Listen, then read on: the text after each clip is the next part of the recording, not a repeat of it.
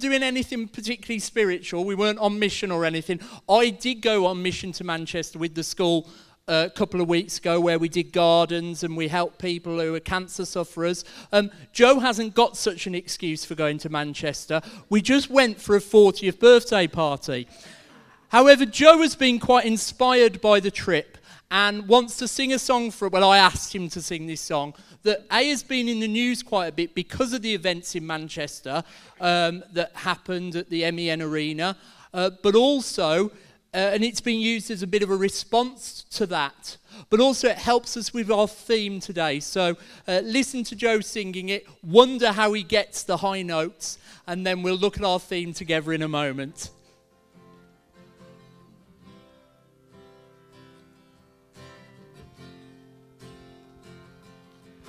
Slip inside the eye of your mind. Don't you know you might find a better place to play? You said that you've never been, but all the things that you see will slowly fade away. So I'll start a revolution from my bed. Cause she said the brains I had went to my head. Step outside, cause summertime's in bloom. Stand up beside the fireplace. And take that look from off your face. Cause you ain't ever gonna burn my heart out.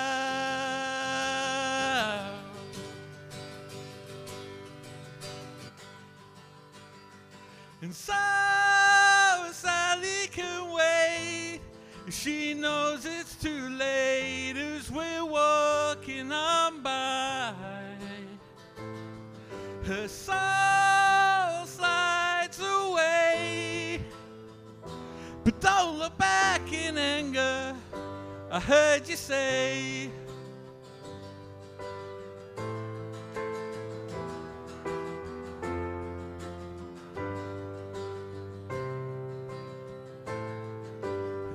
Take me to the place where you go, where nobody knows if it's night or day. But please don't put your life in the hands of a rock and roll band who throw it all away. I'm gonna start a revolution from my bed. Cause she said the brains I had went to my head. Step outside, cause summertime's in bloom.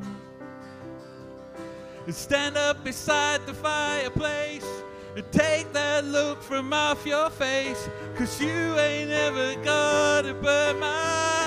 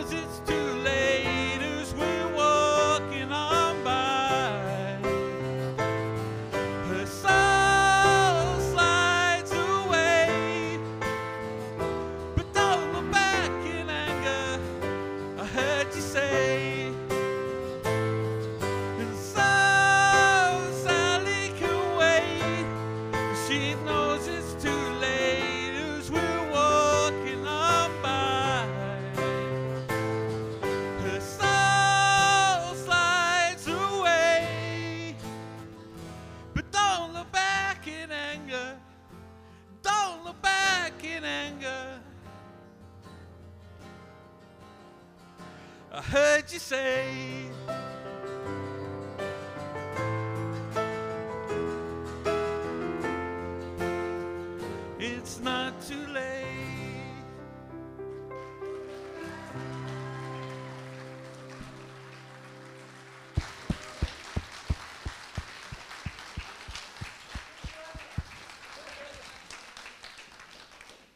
Fabulous. Thank you, everyone. Um, if you didn't recognise that song, I think it's number 302 in the Moody and Sankey hymn book. We're going from Oasis now to uh, Lord Tennyson, so we are spanning culture today.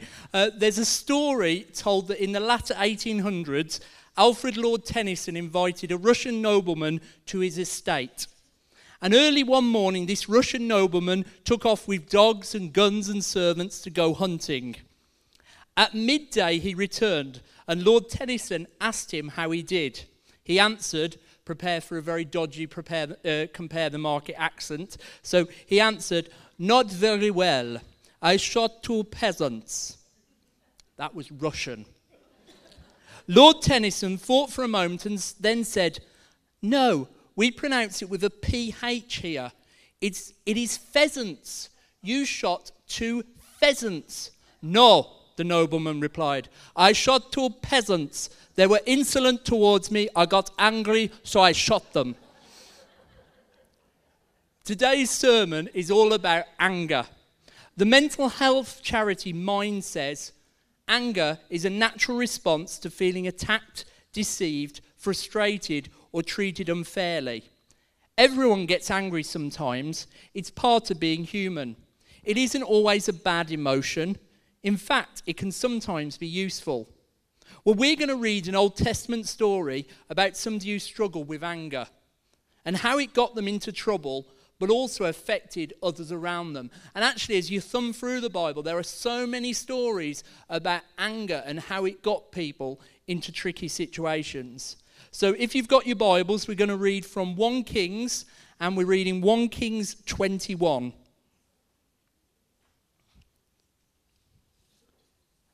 And if you haven't got your Bibles, don't worry, you can follow on the screen.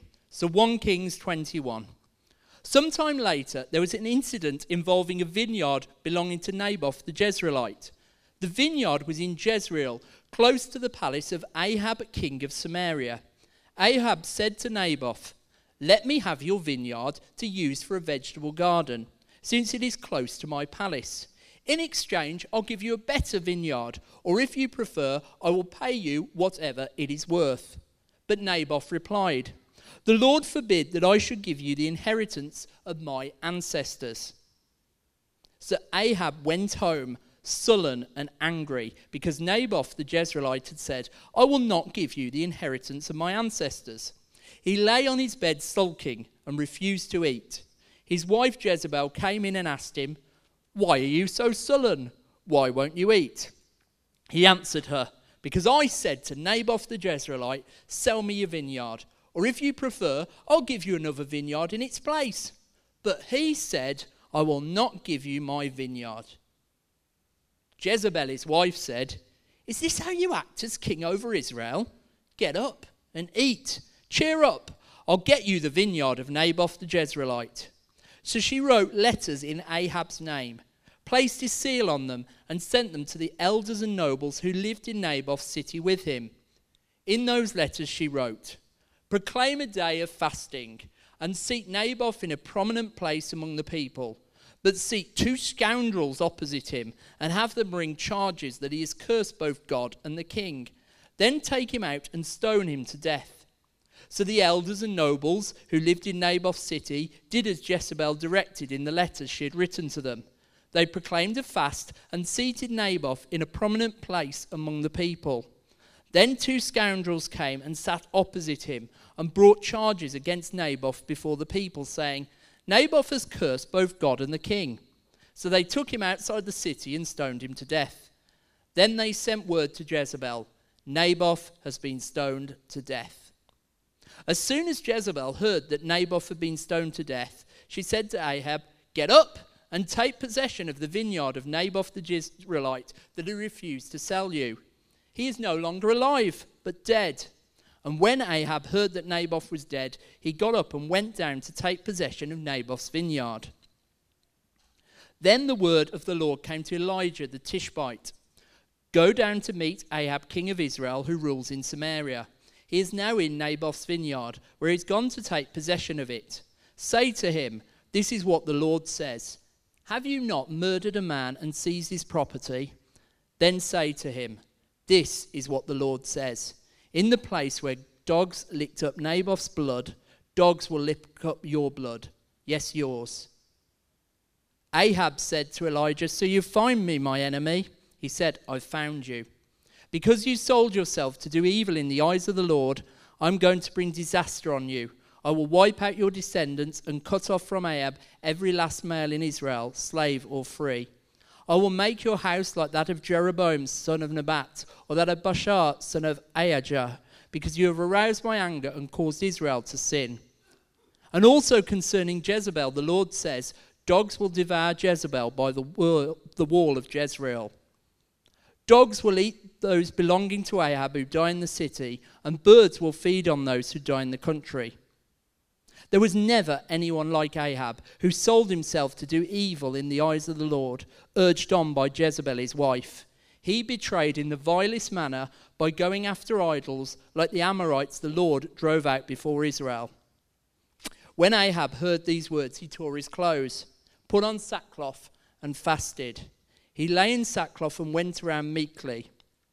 Then the word of the Lord came to Elijah the Tishbite Have you noticed how Ahab has humbled himself before me?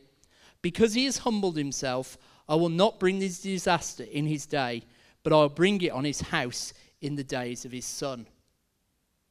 That's quite sobering reading, that one, isn't it? I remember me and my brother Chris used to love this because we loved the idea of the dogs licking up blood. And we always used to find the sort of, those sort of Kings, Samuel, Chronicles, those stories that had a bit of gore in them and quite enjoy them. But it is one of those curious passages that shows the wickedness of Ahab and Jezebel and how they constantly and shamelessly went against God's commands and God's people. Before we look at this in detail, however, can you turn to Ephesians 4? And Ephesians 4, that's going to come on the screen as well. And we're going to read from uh, 21 onwards. This is from the New Testament. So the earlier passage was from the Old, and then this is after Jesus had died uh, and come back to life. When you heard about Christ and were taught in him in accordance with the truth that is in Jesus, you were taught with regard to your former way of life to put off your old self, which is being corrupted by its deceitful desires, to be made new in the attitude of your minds, and to be put on the new self, created to be like God in true righteousness and holiness. Therefore, each of you must put off falsehood and speak truthfully to your neighbour, for we are all members of one body. In your anger, do not sin. Do not let the sun go down while you are angry, and do not give the devil a foothold. Anyone who has been stealing must steal no longer, but must work, doing something useful with their own hands, that they may have something to share with those in need. Do not let any unwholesome talk come out of your mouths, but only what is helpful for building up others according to their needs, that it may benefit those who listen. And do not grieve the Holy Spirit of God with whom you are sealed for the day of redemption. Get rid of all bitterness, rage, and anger, brawling and slander, along with every form of malice. Be kind and compassionate to one another, forgiving each other, just as in Christ God forgave you. So, you, probably most people here are saying, Well, we're not an Ahab and Jezebel, and we hope you're not. But there are very, some lessons we can learn about the way they went about their lives, and especially in this story. If you, I know it's a very long passage, so if you didn't get the gist, Ahab tried to sell, get Naboth to sell him some property that was situated next to the king's palace. And he offered him a very reasonable amount for the land. So you might be thinking, well, he was very reasonable, this. It was all very good. And one of the things we've got to think of that this wasn't actually his main palace. This was his winter palace. So it was one of his extra ones. So that even makes it, as we see how sad and depressed that Ahab gets, gets about it, you do think, well, actually, it doesn't sound reasonable at all. So he gave an offer for the land Naboth wouldn't sell. And actually, Naboth was obeying a scriptural mandate to keep the land in the family. But no matter what King Ahab did, he couldn't get Naboth to sell. Naboth refused Ahab's offer, and he understood the scriptures.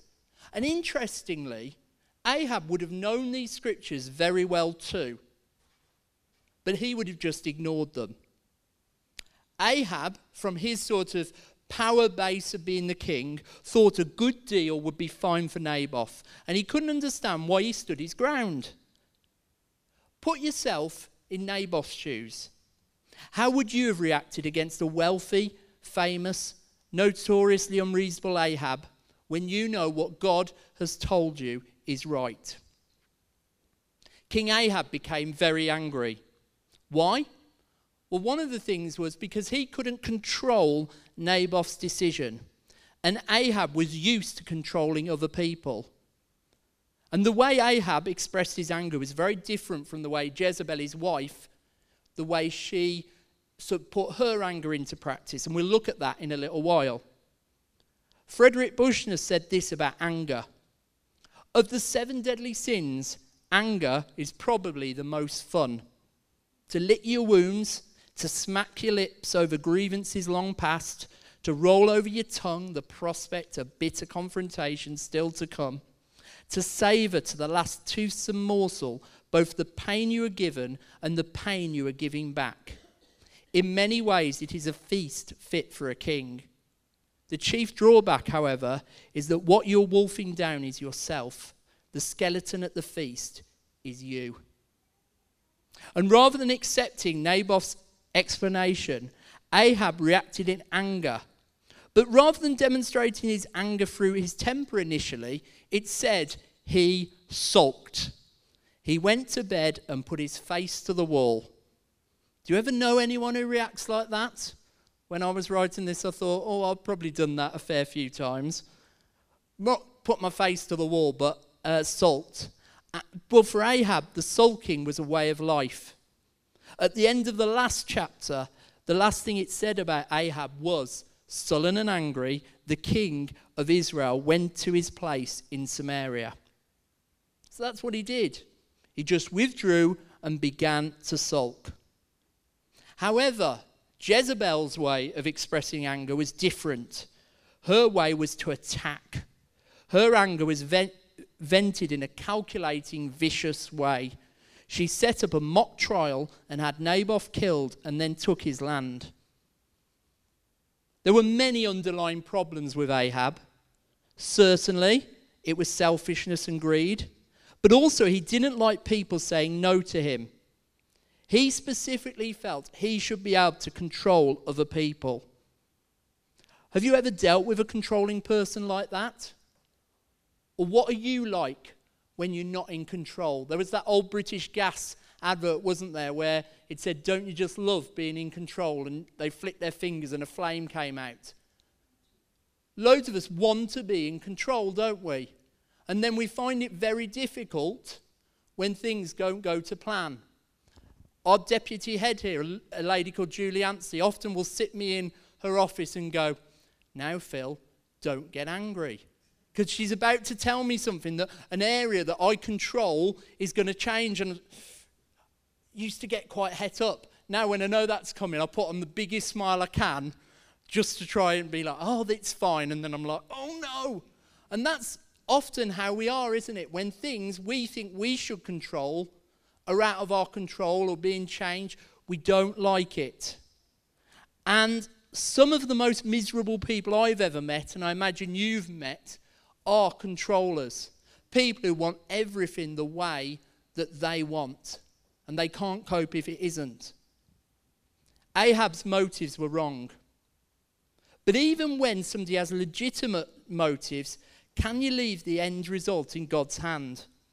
Well, let, let's give you an example of something that probably most of us can relate to, or at least go, yeah, I can see this. You deserve the promotion at work. You work longer and harder than your associates. Your performance speaks for itself, but you don't get the promotion. You're not even given a decent explanation why. The promotion goes to a fellow employee that's far less qualified than you. We could think, well, that could be a reasonable cause for anger, couldn't it? Or maybe it could be a reason to look up into heaven and say, Father, I know promotion comes from you. I also know that you have my best interest in mind. So I commit this matter to you and even thank you for the protection you may be giving me in all. So our reactions don't always be, well, oh, this is unreasonable anger, oh, this is reasonable anger, so I can fill my boots now and be as angry as I like. It's about putting it back into God's hands. Ahab, though, didn't do that. And he also had a feeder of anger with him in Jezebel. And often others can be a fuel for our anger. She saw him angry, sulky, and helped his anger grow. She accepted his unreasonable, sulky behavior and validated it. Often on Facebook and other social media, I'm surprised how anger and frustration are first expressed so easily, and also other folk come in and validate it very quickly. How dare they do that to you? You're right to feel angry. Oh, put it back at them, hun, and all stuff like that. If you're someone who can get down about things, get frustrated, fuming, the company you keep can be the key to end results. The fact that Ahab's company was Jezebel meant that there was really no happy ending for Naboth, Ahab, and herself as well. Do we surround ourselves with wise people who will show us peaceful solutions and tell us when we're out of order? Or do we actually enjoy the attention of the Jezebels around us and the idea that revenge can be had? Or think, well, we're right, so it is fine. So, what's the solution? Well, faith in God. Perhaps an expression of faith that does not seem very spectacular but it's essential to anger management. If I trust God to control the events of my life and the people who intersect my life, then I can relax and go with the flow. Much of our frustration is really a, a lack of faith, not really trusting Him to control the course of our lives, still trying to main control, maintain control ourselves. Ahab got frustrated. And we've talked earlier about the jars of grace, and probably one of the legendary um, examples of anger and frustration that's ever happened at Junction 10 was during the jars of grace ceremony, where we had in the old building, we had a very narrow aisle, and people were bringing their jars up, and a couple of hundred there, and they're bringing them up. And two lads were given one jar to take between them. Parents, the moral of the story two jars. Two jars. Because they started off sharing, but as they got nearer and nearer to the platform, no, they each wanted to be the person to put the jar at the front. So it started a jar tug of war. People on the platform could see something was brewing, but the parent could see something was brewing, but because of the amount of people, there was no way the parent could get there, the people on the platform. And so the jar was soon in the middle of an almighty fist fight as these two young people, three, I think they're about four or five, wanted the jar to happen. And nothing could be done about it. So if you're a person who gets easily angry, I'd probably suggest somebody else takes your jar up in September, okay? But this idea about frustration is often people are vulnerable to frustration.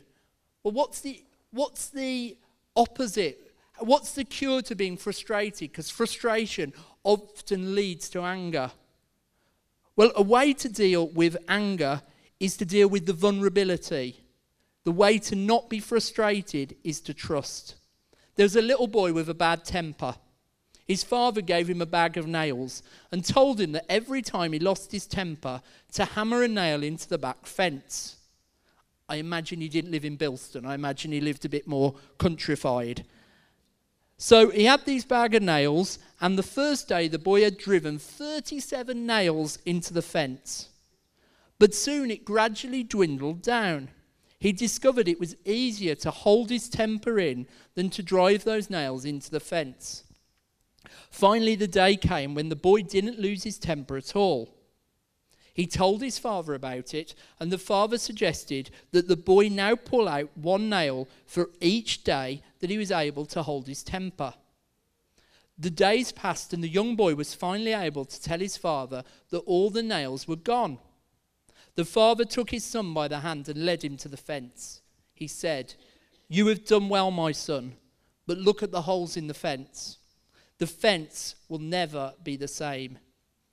When you say things in anger, they leave a scar just like this one. You can put a knife in a man and draw it out. But it doesn't matter how many times you say sorry, the wound is still there. Psalm 37 says this Commit your way to the Lord, trust in him, and he will do this. He will make your righteousness shine like the dawn, the justice of your cause like the, new day, the noonday sun. Be still before the Lord and wait patiently for him. Do not fret when men succeed in their ways, when they carry out their wicked schemes. Refrain from anger and turn from wrath. Do not fret, it only leads to evil. For evil men will be cut off, but those who hope in the Lord will inherit the land. And the chapter goes on to say in verse 11, But the meek will inherit the land and enjoy great peace. So, who are the meek? These that enjoy great peace. They're those who have learned to trust their lives to the Father. You can be afford to be meek if you know that the Almighty is looking out for your interest. It is impossible to be meek if you're simply trying to take care of yourself. The moment I try to control other people, I lose my peace. I lose peace because I'm not authorized to do that.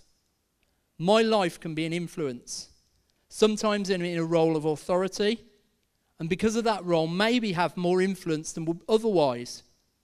But bottom line, I'm not responsible or even able to control people. I leave that business between them and God. It's about the wise choices that I'm going to do and the wise choices that you do that we're going to be held accountable for. Romans 12:18 says, "If it is possible, as far as it depends on you, live at peace with everyone. Why is the verse worded that way? Because all I can be responsible for is my side of the argument. I can't make others agree with me. And there was a situation a couple of weeks ago where someone was quite hurt with me at work. And uh, Grizz is saying that happens like every hour of the day, but hopefully it doesn't. But they came in and started shooting arrows, or they didn't properly shoot arrows, but they're angry and going, You did this. And I started to go, Well, you did this, you did this. I was ready to, to send back spears in their direction. But then I realized, well, I couldn't control what they felt. And actually, probably some of the things I'd done weren't helpful, but I can control my response. And actually, it got de- dealt with a lot quicker than a lot of situations because putting some of this stuff into practice. And that's really important that we look about what we can do. So I can choose to forgive other people. I can choose to have a peaceable and respectful attitude towards them. But I'm also responsible to guard my heart and make sure it is loving and gracious towards others. But if I think I'm going to make that other person do what is right for them to do, I'm probably going to end up frustrated and angry. We read earlier one of the classic passages that deals with anger from Ephesians 4:26. The King James version, or oh, some of you perk up as soon as I say that, or the King James version, that says, "Be ye angry and sin not. Let not the sun go down on your wrath. And the next verse says, And do not give the devil a foothold. And Paul then in verse 31 says, Well, when we give the devil, Satan, a foothold, he starts to do his dirty work. And the first result is bitterness. And you begin to think about all the bad things people do and say to you, and all the insults and all the inconsiderate things that go on. Then Paul says, after the bitterness comes rage and anger. Rage is bitterness boiling and bubbling inside you. And anger is rage being ex- expressed. It's no longer just inside you. Now you begin to kick the cat. Hopefully you don't, because RSPCA will be there. You also hit the wall. You begin to say all sorts of things until finally it becomes brawling, shouting loudly, slander and insults. And often then we start shooting bullets. It don't really matter who they hit as long as we get our revenge. And at the end result of it, Paul says, is malice. And malice means that you really desire to harm. And so the ultimate end of stubborn anger is malice. But Paul also doesn't just list the problem, he lists the remedy. Here is the way to get rid of stubborn anger don't let the sun go down on your wrath. And often we've sort of used that as a glib thing to say to married couples, haven't we? Of, oh, when you have an argument, don't, oh, don't go to sleep all annoyed, get it sorted. But actually, so many married couples say that has been the key to them surviving really hard times of going, we're not going to let the sun go down. We're not going to go to sleep in a rage with malice. We're going to get it sorted out. Be kind and compassionate to one another, forgiving each other, just as in Christ God forgave you. But some of you, as I've been talking, go, well, actually, Phil, isn't there sanctified anger? Isn't that when we're angry about something that God would be angry about? Because if you read even the passages before Naboth and Ahab and Jezebel, there's parts where it said God was angry. We see that quite a lot in the Old Testament. Well, there is sanctified anger, but that must be channeled in the right direction for God. Remember, Ephesians 4:26 says, "Be ye angry." There's a difference to being angry and to being angry and then sinning. Now, don't then think, oh, that means Phil says I can stew lots of stuff inside me. But when things we see in the world gets us angry, what do we deal about? What do we do? Well, there were different times in Jesus' life when he got angry. Let me read to you from Mark 3 1 to 5. This is a passage that deals with a situation in the life of Jesus that is very revealing. It says, Another time he went into the synagogue, and a man with a shriveled hand was there. Some of them were looking for a reason to accuse Jesus, so they watched him closely to see if he would heal them on the Sabbath. And Jesus said to the man with the shriveled hand, Stand up in front of everyone. Then Jesus asked them, Which is lawful on the Sabbath, to do good or to do evil, to save life or to kill? They remained silent. He looked around at them in anger and deeply distressed at their stubborn hearts. You see, the focus of anger in their hearts, he is angry because of their stubborn anger. The sun has gone down, the sun has gone up, and the devil has established a foothold in their lives. And Jesus is angry at their stubborn anger. Then Jesus said, Stretch out your hand. And he stretched it out, and his hand was completely restored. The Bible said Jesus was tempted in all points, even as we are tempted, but he never sinned. So this passage teaches us that Jesus became angry, but it wasn't sinful anger. It was sanctified anger, channeled anger, anger that has the right focus and the right object. Maybe an infusion of anger is the very thing that at times Christians need to become angry at the corruption of the world, to become angry at the forces of evil, to become angry at the injustices and godlessness in our world. But we can't use this as a get out of jail free card for letting our anger control us.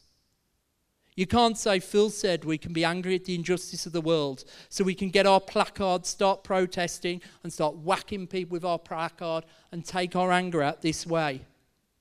Because actually, some of the things that puts me off mass protests when some of the things people are protesting about is I absolutely agree with what they're protesting about, but the way they go about it with anger, and you can see hate going through many people there, and they just want somebody to lash out of, that's what I don't agree with. We're going to be looking at Galatians in a couple of weeks' time. One expression of the fruit of the Spirit in Galatians 5 is self control the more I'm submitted to the influence of the Holy Spirit, the less I'm going to be ever out of control in anger.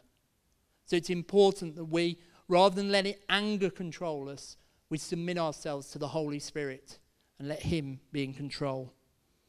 Romans 12, 17 to 21 says, Do not repay anyone evil for evil. Be careful to do what is right in the eyes of everybody. If it is possible, as far as it depends on you, live at peace with everyone. Do not take revenge, my friends, but leave room for God's wrath, for it is written, It is mine to avenge, I will repay, said the Lord. On the contrary, on the contrary if your enemy is hungry, feed him. If he's thirsty, give him something to drink. In doing this, you'll heap burning coals on his head. Do not be overcome by evil, but overcome evil with good. So the text we've looked at there gives us ways we can get rid of anger. Ephesians 4 also tells us to get rid of all bitterness, rage, and anger, brawling and slander, along with every form of malice. Get rid of it. The time to deal with anger is now. Don't wait till the explosion is about to happen.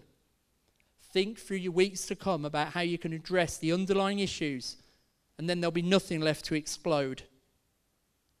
Ask the Holy Spirit to help you get rid of all bitterness, rage, anger, and every form of malice. So, how might God want you to do that this morning? Has anything or anyone come to mind during this sermon? Is there anyone you need to forgive? You may or may not feel like forgiving that person. The decision to forgive is not really a feeling anyway. It's a decision you make in your will simply because it's the right thing to do.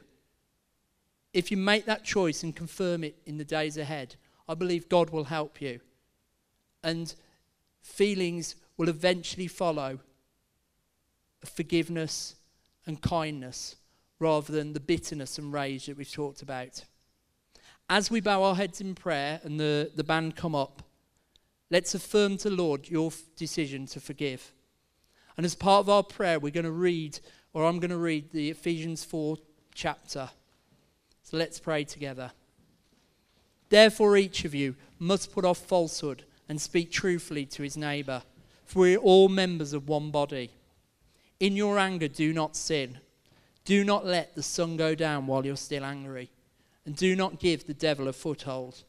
He who has been stealing must steal no longer, but must work doing something useful with his own hands, that he may have something to share with those in need. Do not let any unwholesome talk come out of your mouths, but only what is helpful for building others up according to their needs, that it may benefit those who listen. And do not grieve the Holy Spirit of God, with whom you are sealed for the day of redemption. Get rid of all bitterness, rage, and anger, brawling and slander, along with every form of malice be kind and compassionate to one another, forgiving each other, just as in Christ God forgave you. Father God, we thank you that you care about us. We thank you that your Holy Spirit can guide. And as we sung earlier, that you go before us, you go behind us, you hem us in.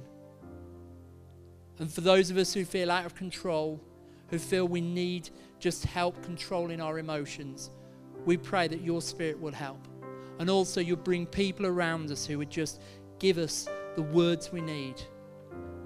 Help us not have Jezebels around us who fan the flame of anger and hurt and bitterness.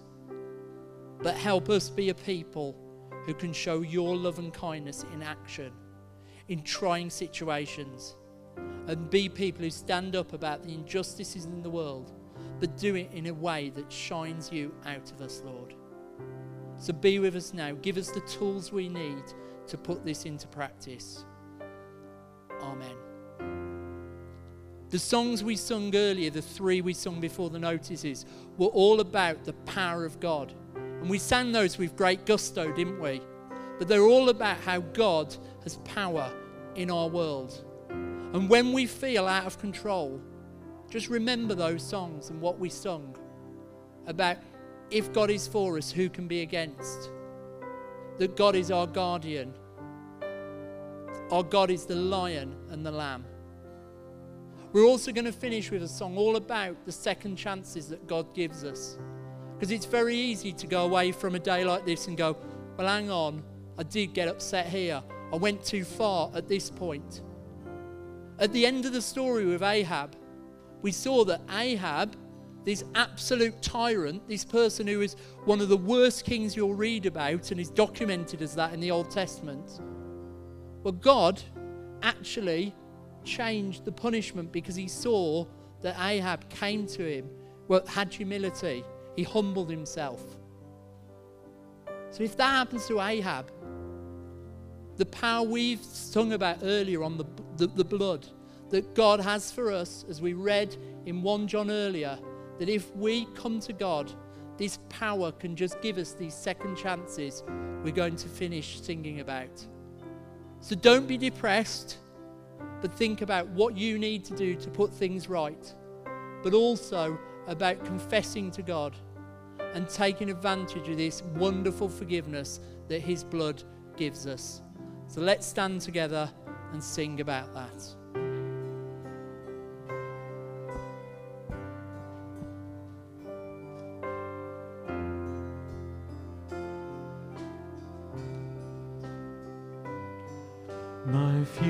Future hangs on this. You make preciousness from dust. Please don't stop creating me. Your blood offers the chance to rewind to innocence, reborn, perfect as a child.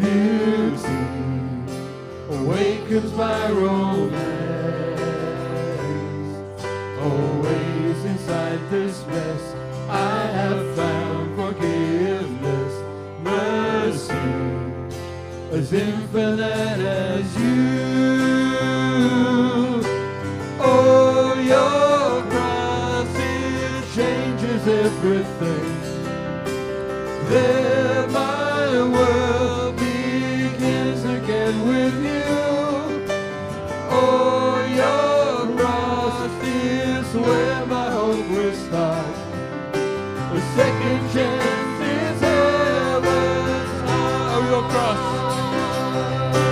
Oh, your cross, changes everything. There my world begins again with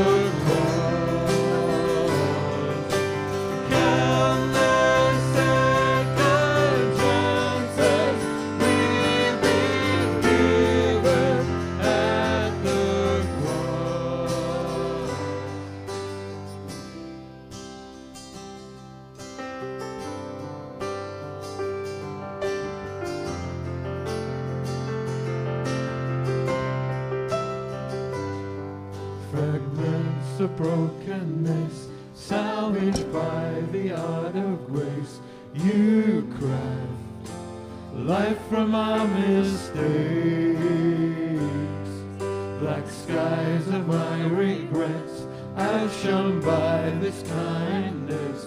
New life dawns over my soul.